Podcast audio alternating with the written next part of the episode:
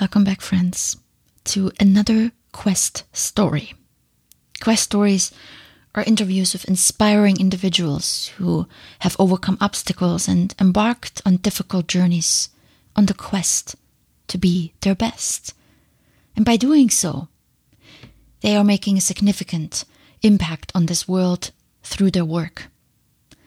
I bring you their stories so you can become inspired to also bring your talents and strengths and ideas to make a difference in your community. We all have a story. We all have overcome challenges and came out stronger on the other side. I interviewed my friend Mehmet Sevinç in May, and today I finally bring you our wonderful conversation. Mehmet not only shares his story with you, but he also illustrates how powerful personal stories are. As the Director of Business Development at the Berkeley Executive Coaching Institute, Mehmet teaches leaders to use personal stories to humanize our workplaces. And we can do that by bringing more of us to the workplace. Is that difficult? Sure, it is. Does it require some vulnerability? Definitely. And if you're questioning the importance of this, this sharing more of yourself, just listen to the stories that Mehmet shares in this interview. Personal stories that make you feel like you know Mehmet for a long time and that help you relate to him. And whether that is your workplace or a group you belong to or just a few friends that you may not be very close with, you'll notice if you share a bit more of yourself. And I've seen this in my own life. It will help you connect more with the people in your life because we remember stories. We relate to one another through stories. We can connect on a deeper level because now we know we are not alone out there and others are going through similar challenges. So, my friends, I'm so happy to bring you this conversation and I want you to allow yourself to be inspired by Mehmet and his journey from just a finance guy to a leadership coach who changes people's lives because he listened to himself. And so can you. This is the goal of this podcast, this quest for you to help you connect more with yourself.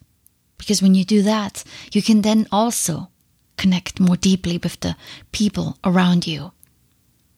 Remember, you have wings, and you can start expanding them by connecting with the stories in your life that are meaningful to you and maybe start sharing them with people that you're close to, that you want to have a deeper relationship with. Every time I have opened up just a bit more, I have made more meaningful connections with people. My morning meetup group that I talked a lot about on this podcast is a great example of that. We all share a little bit of our personal lives, and that helps us relate to one another but it also binds us together. If you want to connect with Mehmet, you can find him on LinkedIn. I will link to his profile in my show notes. Enjoy my inspiring conversation with my friend Mehmet Sevinç. Much love. I'll talk to you soon.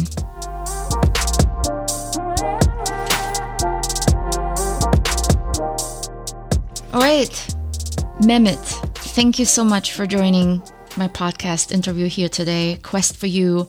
I'm excited. This is another Zoom interview that we are doing. Sadly, I prefer to do in person interviews, and you and I actually have met in person, but we are going to do what we can do. And you're not even anywhere near the Bay Area, which we will get to. But thank you so much for joining. And would you please introduce yourself? Hi, Janine. Good to see you again, even though it's a virtual environment. My name is Mehmet Sevinç. Like you said, I am not in the Bay Area right now. I, I live in the Bay Area, but right before the pandemic, I came back home to Turkey. I live in Turkey and the US. I go back and forth. It was a happy wife, happy life situation last year. My wife wanted to move back home. So we moved back to Istanbul, Turkey. And I was going back and forth every like two weeks. And since the pandemic started, I've been in Istanbul. So since mid February. I bet your wife is happy about that. Most days. Most days. Most days she's happy that I'm home. Yeah. And we met through the Berkeley Executive Coaching Institute. You came to the company that I work for and did a course there, and we connected there. And I want to quickly read the mission for the uh, Coaching Institute, which is to enable all people to develop their authentic selves live their values, and make a positive impact in their organization and the world. And it touches me because this is very similar to what I want to do with my podcast and not nearly on a scale like you do. But if I can just touch someone and have a positive impact, I think that would be would make me happy. And that's why we're also recording this interview. And I have seen your work in action in the course that you taught. And it was so engaging and creative. And I love the action items, which I also try to do in my podcast. I'm a big action taker. Tell me a little bit more about what you do with the Coaching Institute. When you were reading the mission statement, sometimes it sounds like, oh man, it sounds a little bit too cheesy, you know, like finding your values, living your authentic self, making a positive impact in the world. So, seven years ago, I was in my previous role and I wasn't very happy. My background is in finance and information technologies. And I used to sit in front of the computer and code for eight hours. I don't, I'm not saying it's, it's, and there's nothing wrong with that. It's just, it wasn't me. So when I found out this Berkeley Executive Coaching Institute, the, the people from Haas School of Business at UC Berkeley, they're the faculty. Most of the people who work there are faculty at Haas. That I, when I heard they were coming to my department for a two-day workshop, and the workshop was about authenticity, building trust-based relationships, telling your leadership story, being vulnerable and open. and I remember saying, "Man, this is going to be a torture." Why do I have to share my personal stories? Why do I need to show my authentic self? My authentic self is at home and it should stay at home. At work, I am a very serious person, goal oriented. Show me the deadlines. I will make sure those deadlines are met. So before going to that workshop, I said, Oh, this is going to be a, a two full days. Are you sure you want to pull me out for two days? I used to take myself very seriously before working for uh, Berkeley Executive Coaching Institute. And those two days were amazing. I got to really meet, not meet, get to know who my colleagues were, what where they were coming from, what their values are, who they were, what took them, you know, what get them going. And then the, the, the relationships got so much deeper at the end of those two days because we got to see who we really were we worked on our communication skills. I, I thought I had great communication skills, but it's not really just like what you say. It's really about how you say it. So, you know, we went really deep in those two days. It was almost like discovering our own authentic leadership style. And uh, luckily, the professor, Dr. Mark Rittenberg, the founder of BECI, really liked me for some reason. I don't know why, but he invited me to his MBA classes at UC Berkeley. And like most people, I, I still do. I had some imposter syndrome. And I said, man, I didn't do my MBA at Berkeley. What if I go to this class? These 60 people are way smarter than me. What am I going to do? They think I am a stupid guy. I almost didn't go. And I don't know what would happen if I stayed home on that Sunday morning watching soccer from Turkey. I, don't know, I don't know what would happen, but I, I pushed myself, got out of that comfort zone, and swim into the danger zone, as we call it in our classes.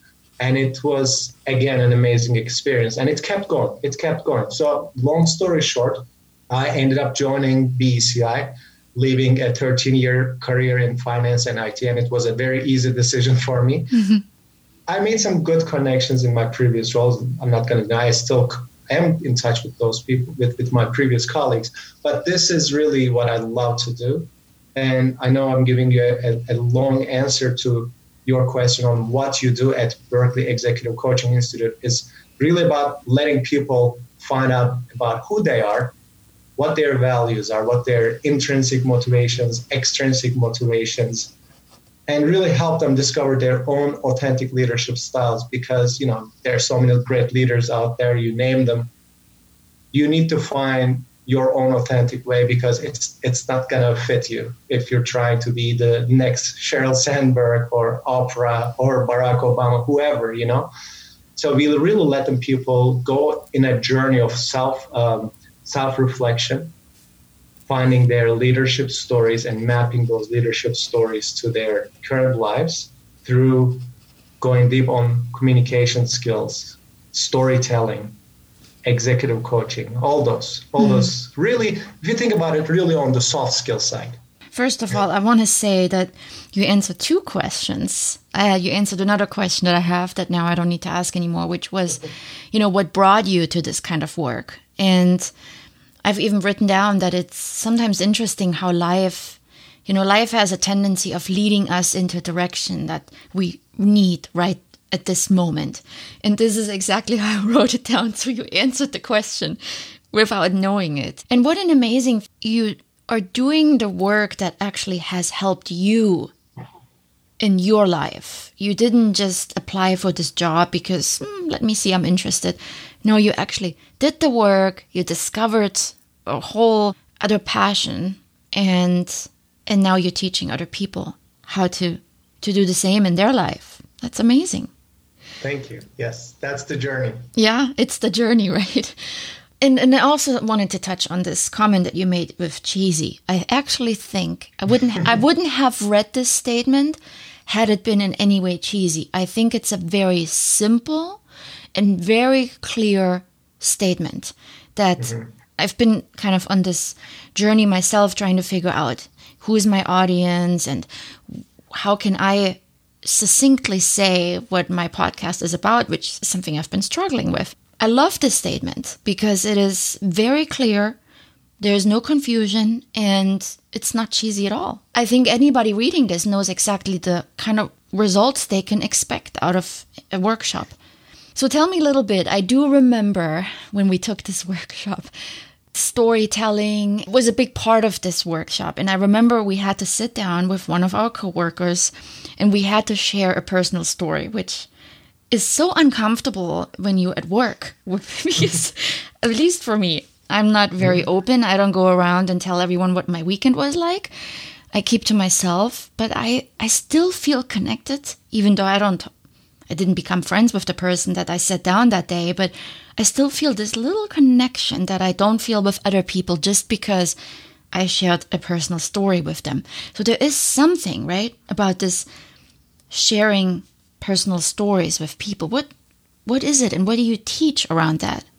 You know, if you think about it, it's it's one of the oldest traditions that we have. In the old in the old days, what we did, our ancestors, you know, lit a fire, gathered around the fire, and they exchanged stories. As kids, what we love is the bad stories. So there's this, I think there's something in the brain that really connects to the stories. Even like in the next big town hall, just observe the people. That's that's like one of my favorite things. When your leader or whoever is presenting and say, I would like to share a story. Just see the reaction in people. People actually move on their chairs to get themselves ready for the yeah. story. There's yeah. this amazing reaction. We love stories and we don't do it enough in workplaces. I don't know the number, but I, I hear hundreds of stories every year in my classes at UC Berkeley, in the workshops all over the world. And I still remember, I actually remember one of your colleagues, colleagues' story. Mm-hmm. And it's more than a year and it stuck with me. I, I, don't remember the name of the gentleman, but it was after the pair exercise. I'm not sure if you remember. We sat in a circle. There were four or five, and it was quickly going around and sharing the stories. He started sharing a story about his parents never attending his sports events mm. when he was growing up. Never, because they were working, they were busy, there was never enough time. And now he has two daughters. And he said, It doesn't matter if I have a full day of meetings, I cancel and I go to my daughter's sports events because mm-hmm. it really hurt me that my parents couldn't come to mine. And I made myself a promise to never miss one of their games because I know it means a lot to them. Mm. And he, he got very emotional and he apologized. He said, I don't know why, why this is happening. And my response was, let's all take a nice deep breath. There's nothing wrong uh, you're just given a reaction because you're human, you have emotions. But we shut ourselves so much at workplaces. We never share anything like this. But when you do, I mean, I sometimes call our work rehumanizing the workplace. Hmm. I love that. That's true. We somehow we lock ourselves, we shut shut down, and we think it is the norm. It is normal to not show that vulnerability, not show that empathy, not show that relationship building. It's it's amazing. And when you do that, we've seen it in so many companies. The relationships got better. There is trust, and when you have trust, you're gonna work much better together. Mm-hmm. And we've seen it so many cases. The productivity, the customer relations, the service all of them show once you know each other, once you connect, once you build those trust, things got much better. Do you have a, an example of a company that you maybe still in touch with, or maybe just a person that you know that this kind of workshop that you do has impacted them and has changed them? I mean, I just ended one three hours ago. It's one of the like big tech companies in San Francisco. A little tip it's the highest building in San Francisco. It's named after them. I already know. so yeah, we, we just did a workshop together. It was the first day yesterday. And just like yours, we had a small group and people shared their personal stories. And I, I kicked it off by demoing mine. And it was um, my father's story. Do you want me to share it here? Sure, if you if you want okay. to, I'd love to hear yeah, it. I'd love to, because it was a it was a it was an interesting moment for me. It it started as a regular lunch back at my hometown in Turkey, Samsun, which is on the northern part of Turkey. We had a really nice house on the overlooking the Black Sea. And just this regular lunch, I had no idea that how it was going to change the way I think about my father. See, my father has was a little bit too rough on me growing up. You know, things were like even when I got sick, he would say, "Stop coughing." you know, mm. like, what do you want me to do, man? I'm 10 years old. I get sick. I cough. So, like, I would cover my, my mouth and try to cough quietly. Um, I, dislocated my finger in a basketball training. Instead of taking me to the doctor, he tried to put my finger back, and I still remember the pain in his office. So he was a little bit, you know, the the Turkish, the Eastern yeah. Europe, the Middle East, the tough guy mentality, not showing a lot of love. And during that lunch, I knew he was losing his memory a little bit uh, in the last year or so. So my mom said they've been to the doctor recently, and the doctor was asking them questions, and she said, "Let me ask."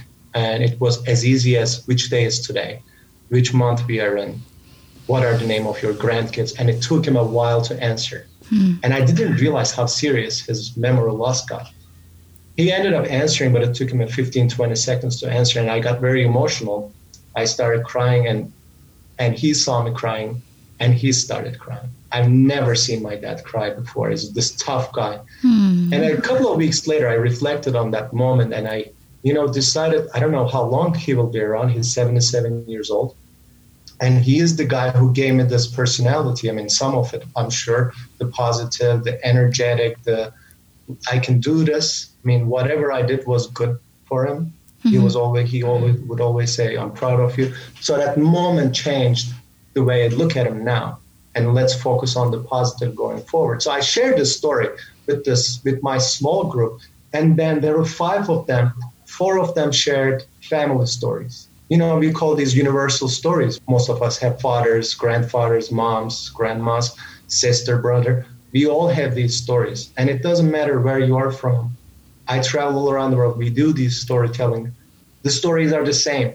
So when people realize this, my small group, it totally changed the atmosphere in the room. People were like, because we were doing it on Zoom, people were chatting on Zoom, sending each other appreciations, acknowledgments. And this morning, when we came back, you could see the, the lightness in their faces, the smiles, the high fives, all happening on Zoom. And even that's a that's the proof that we can connect even on these during these virtual times. Human connection can still happen during these virtual days. I agree. I started a meetup group out of the blue. Mm. I, I have a live in person dinner group with just strangers we meet and have dinner, and we, I call it dinner and conversation. And and that I had to put on hold. I tried it online, but it didn't didn't work so well. So I started. I had this feeling I want to start a meetup group and connect with people out there and see are people struggling and and here we are. I don't know when I started at least a month ago and we're becoming this really connected group and people are relating to another one another and we've never met we do it three times a week and Oh, i cool. Uh, it's it's only half an hour. It's a morning Okay. meetup group i set a theme for the day and we talk about that theme. But here's what i wanted to say is that there have been mornings where i may just say how's everyone doing? And somebody will sh- share something from their life a story. And in my mind i just i let it go. I forget about the theme. And those are the moments that i see the connection really come through. Somebody shares something and then i notice how all the other people are stepping up and they're encouraging that person or they're sharing something from their life and i see it in action how what you say that stories help us relate to one another and bring mm-hmm. us closer together. I mean, these are all strangers, right? And and yeah, I saw it at work. So my question is, what do you recommend? Is it that we become a little bit more vulnerable with people that we work with and share more? And you do, is that how you see we will feel better at work about our work? What is your recommendation? I hope there are people who see the value in these things and role model these at work. Mm.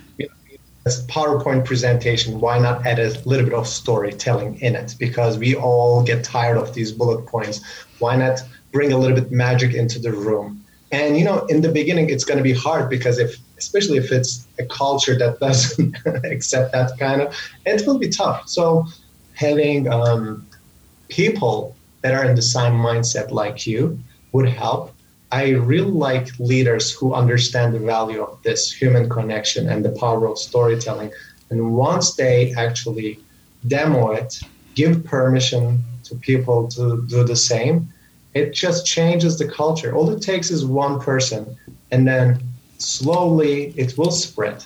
But it will be alone. I mean, if, like I said, if, if the culture doesn't accept that, it will be tough for you to to bring that but I wouldn't I wouldn't give up, you know, especially if you are believing in what you're doing. All it takes is one person to take that risk and start building, start bringing that into the workplaces. But I always also say that in Turkish we have a saying the the fish start to smell from the head and then it spreads to the rest of the body. Know, It mm-hmm. starts from the head. Company is the same. You know, if you're a leader, unfortunately, if they're not open to these kind of exercises or the way it will be tough. Mm. But it requires a certain amount of willingness to be vulnerable, right? To, to share a story.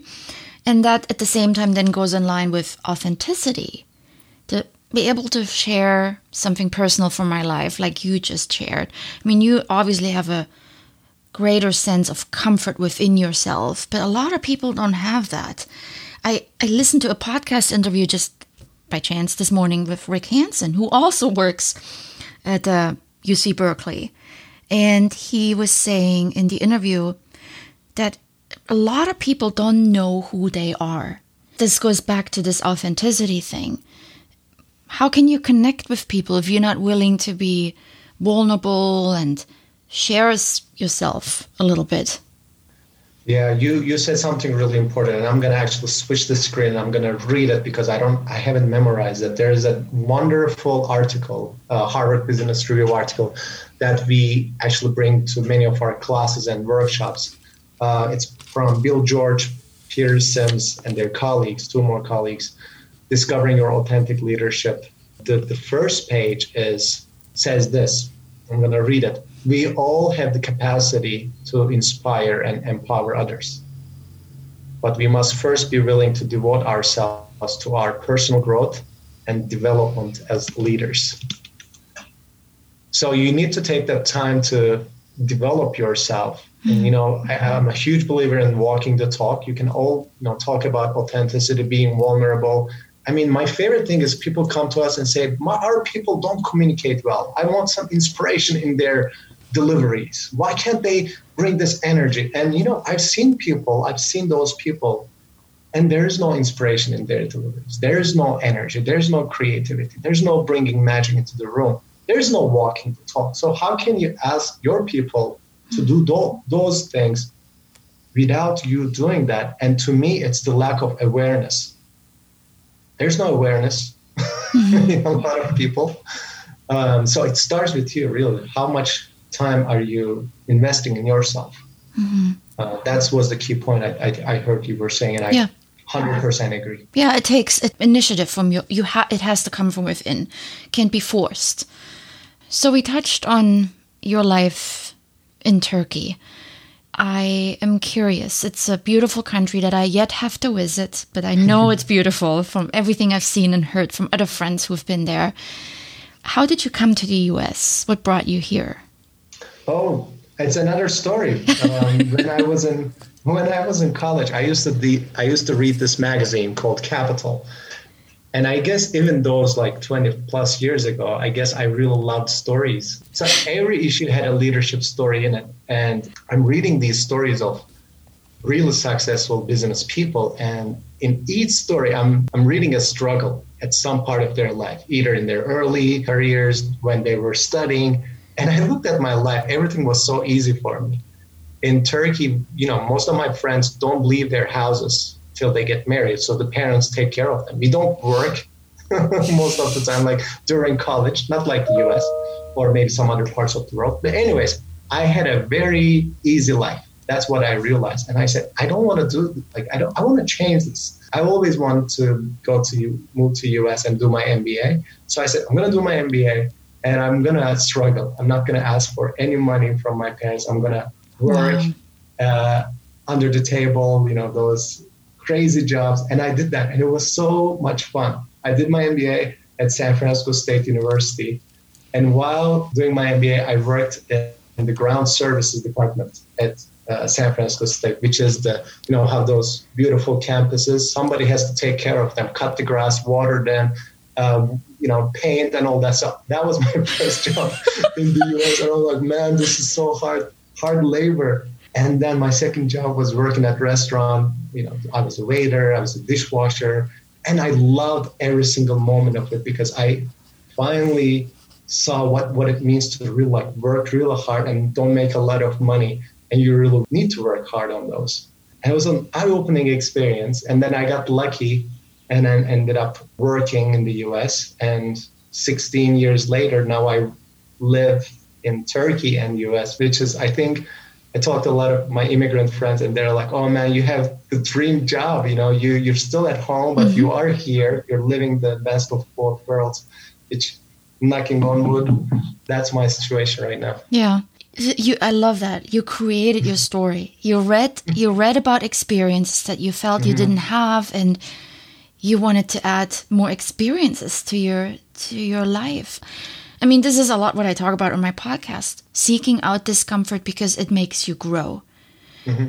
What was something that you got out of this entire experience? Something how it did it change you in a certain way as a person that maybe otherwise, uh, looking back, it wouldn't no. have happened. Yeah, I think two things I can say is one is there's no way I can tell, say my family was rich or anything. We were just like a middle income family, but I didn't really see the other side, the, how people struggled in the lower lower income. Like I used to work with cooks or other waiters from Mexico, mm. and you know they were working two shifts, eight hour shift that would continue with eight more. I've known people who lived in like two bedroom apartments with eight roommates so that opened my eyes on man like these little things you need to start appreciating more i think that's one of the biggest things for me small things make me happy right now i don't really care which car i drive what what's the brand of my shoe i don't really care about those because i finally got to see the other side and which was really mm-hmm. important and then second one after doing those works for five six years now is there is a rule from Benjamin Zander. He's a, a musician from. Do you know him? I watched his uh, TED Talk. Oh, okay. It's one of the best so TED Talks ever. it's amazing. yes. Right. Do you remember? Did he? Did, does he talk about uh, rule number six in his TED Talk? Probably, but I don't remember. It's been a while. Rule number six. Uh, he came up with this, and it just means uh, don't take yourself too too blank the blank seriously. Hmm And like I mentioned before, I used to take myself very seriously. so right now, I don't really. Mm. The way I look at the world really impacted me with, these experiences. Right. So you were telling me that you are starting something for UC Berkeley in Turkey as well. Did I hear that? It's a while ago. You were trying to launch a program there as well at the university. Is that right? Uh, so the, the organization that I work for, Berkeley Executive Coaching Institute, ha- doesn't have an affiliation with UC Berkeley. The only affiliation we have is we have this 10-day coaching program that is certified by UC Berkeley Executive Education. The other only connection we have is we teach there. So I don't have any initiatives doing anything for UC Berkeley in mm-hmm. Turkey, but I have some vision for Berkeley Executive Coaching Institute, which is my organization in Turkey, and bringing this amazing work to Europe and Middle East so that you know I established a team here and do more work around here so that I don't have to, to, take that 13, 14 hour flight to the US all the time and instead take a three hour flight and go to London or three hour flight and go to Abu Dhabi or something. Mm-hmm. So um, my vision is I'm a one person shop here at the moment and there's still a lot going on in the US, but my two, three year vision is to establish our business here and have a team here so that I spend most of my time in this region and not travel to US all the time. And what do you see some of the challenges might be by doing something like this in Europe? I'm from Europe, so I can kind of guess, sure. but I don't want to put words in your mouth. what is your guess? Tell me. What, what be my challenge? Coming to the US, I definitely learned to open up more as a person. I think it was the best decision of my life. In Europe, we are a little, and I'm going to just very be very general, but I, I experience as Europeans a little bit more closed up, more distant. And, you know, it started with when I came, everybody saying, Hey, how are you? And this kind of looser approach to life that took me a long time to get used to, but it, mm-hmm. it ultimately made me a more open and warm person than I would have ever become. So I can imagine there being more resistance to self improvement mm. in Europe. And then, of course, there's all the cultural things that in, in Turkey I don't even know. But I, I, I could see Europeans are a little bit more set in their ways and maybe less likely to receive change. That's my guess. I remember I remember my first month in the US. I went on a hike with my friend in Muir Woods. Muir Woods, yeah. And we started in Muir Woods. We ended up in Stinson Beach. Oh, yeah, you did that trail. I, I think, yeah, it would be beautiful. And I think we ran into, I don't know, 40, 50 people.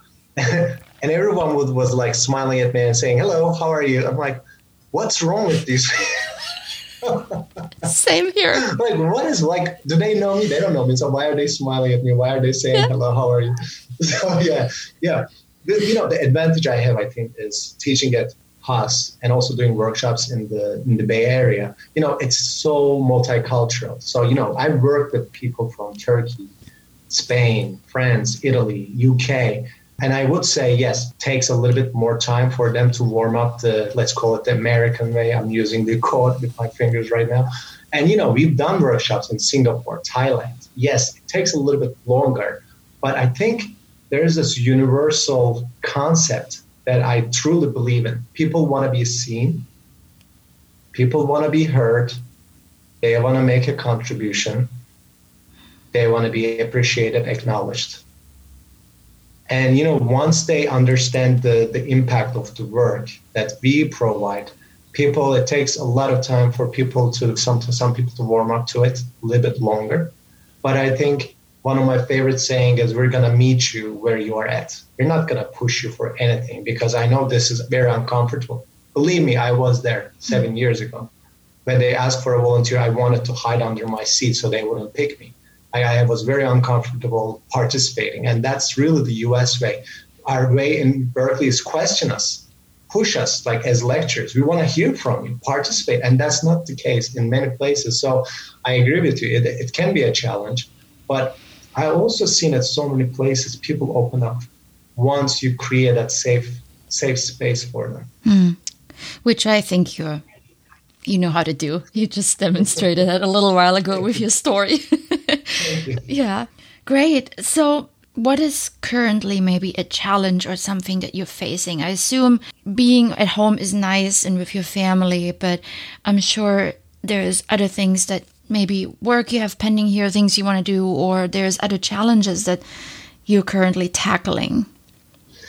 You know, I can't really complain, and I shouldn't complain when there are 36 million people applying to unemployment benefits in the US. Yeah. Uh, I have to say the work, knock on wood, has been go- going really well for us, hasn't been really impacted too much. Uh, but, you know, my hours are kind of all over the place right now. You know, I'm working California hours from Turkey, which just 10, I'm 10 hours ahead of you. So it's almost 2 a.m. here and I usually go to bed around five, wake up at 2 p.m., see my wife for like two hours, and then my Zoom meetings start. I think that's my biggest challenge right now. Hmm. But like I said, I, I can't really complain. Just seeing, I mean, I have so many friends uh, getting laid off right now. But it is a challenge, and I'm being more mindful about how I can balance this crazy schedule and make sure I'm spending time with my wife, even though we are in shelter in place, just like California. We're not leaving home. So I try to make the best of those um, two, three hours that we spend each day. Sure, yeah. I mean, it's it's one thing to be at home, but of course, it brings other challenges. In my work, I'm responsible for our warehouse, and they always think, "Oh, well, you know, you're just at home." Because I used to go a lot and check on them mm-hmm. and drive out there, and for them, it was kind of like this comment, "Well, you're you're safe at home. You don't have to be in the warehouse shipping orders." And and I thought to myself, well, yeah, they're. I, I understand where they're coming from, right? They're out there in the field and exposing them. So I didn't argue the point, but it's definitely not just being at home. There's definitely challenges with that. So I'm always curious about people's routines and habits. Is there something specific that you do on a daily or just a regular basis that keeps you focused or what or it's just it's something that's important to you It took me a while to establish that routine, but once I have it, it really has an amazing impact. It really impacts the rest of my day, the way I start, and it takes about two hours. Uh, my morning routine, and this is this is before I started working U.S. hours. So let me just maybe go back about a month ago, where I was working a little bit more on the European hours, and it starts with a, a very light yoga I don't really do like an hour. It's like 10 to 15 minutes because when I wake up, I feel very stiff and I want to like loosen up a little bit. So a light yoga and then a breakfast. I love my breakfasts. Uh, takes takes like about 30, 40 minutes. And while eating, I know I shouldn't be watching TV while I'm eating, but that's one of my favorite things to do. Is just like a watch a Netflix or a YouTube, something on YouTube, uh, while having my breakfast and then the workouts start. I have a couple of YouTube channels. I'm happy to share it with you. I either do a whole body workout. I have some resistant bands or just using no weights, just body weight workouts, or I do Pilates. So I switch between those two, either like whole body workout or a Pilates workout.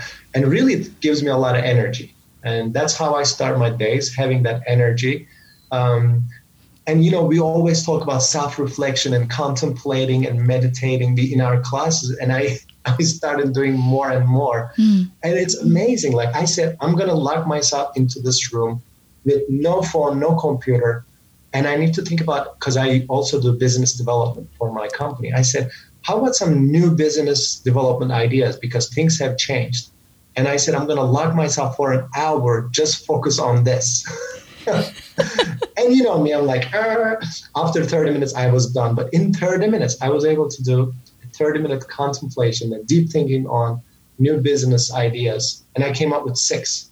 See? And that just shows the power of slow down, Yeah. pause, and think.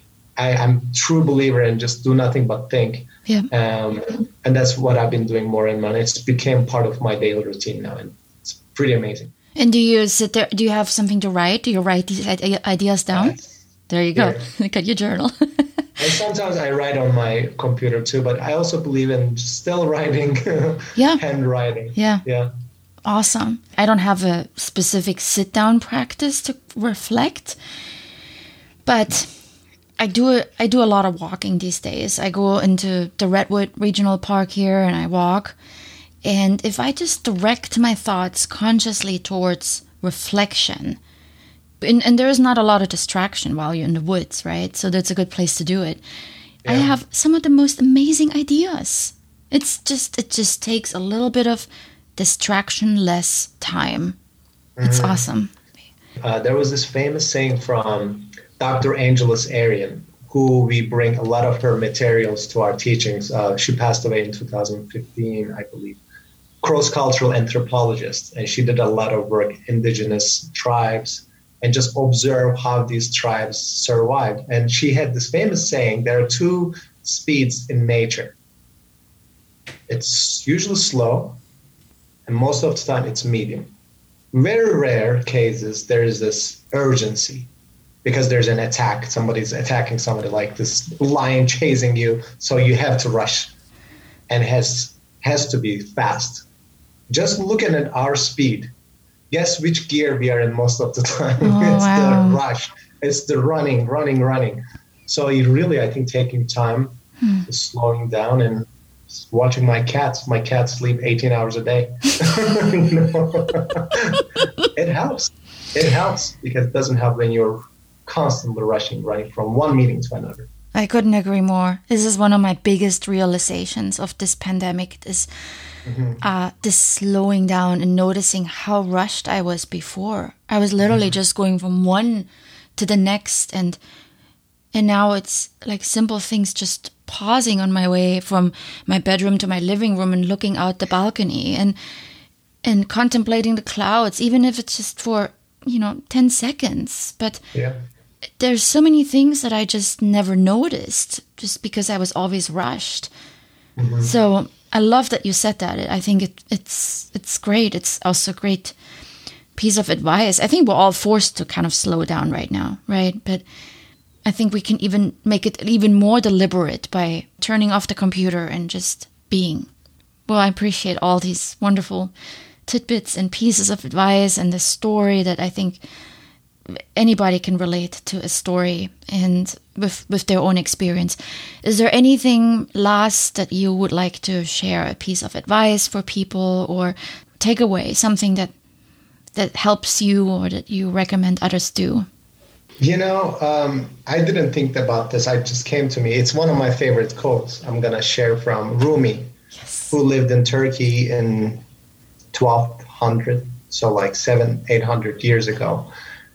And he said, "You were born with wings. You were born with wings. Why crawl through life? Why crawl through life?" So I want I want to remind everybody, if if they're feeling that they're crawling right now just want to remind you, you actually have those wings. And maybe you just don't know it yet.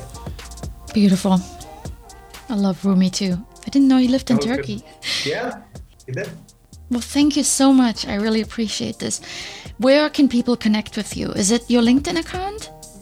Yeah. Yeah, people can find me on LinkedIn. I don't have Twitter or Instagram. So LinkedIn is my only social media tool that I like to use. I will so link. Yeah, let's please get connected. Yeah, thank awesome. You. I'll link to it in the show notes for this episode. Well, thank you okay. so much. I really appreciate it. Thank you so much for having me.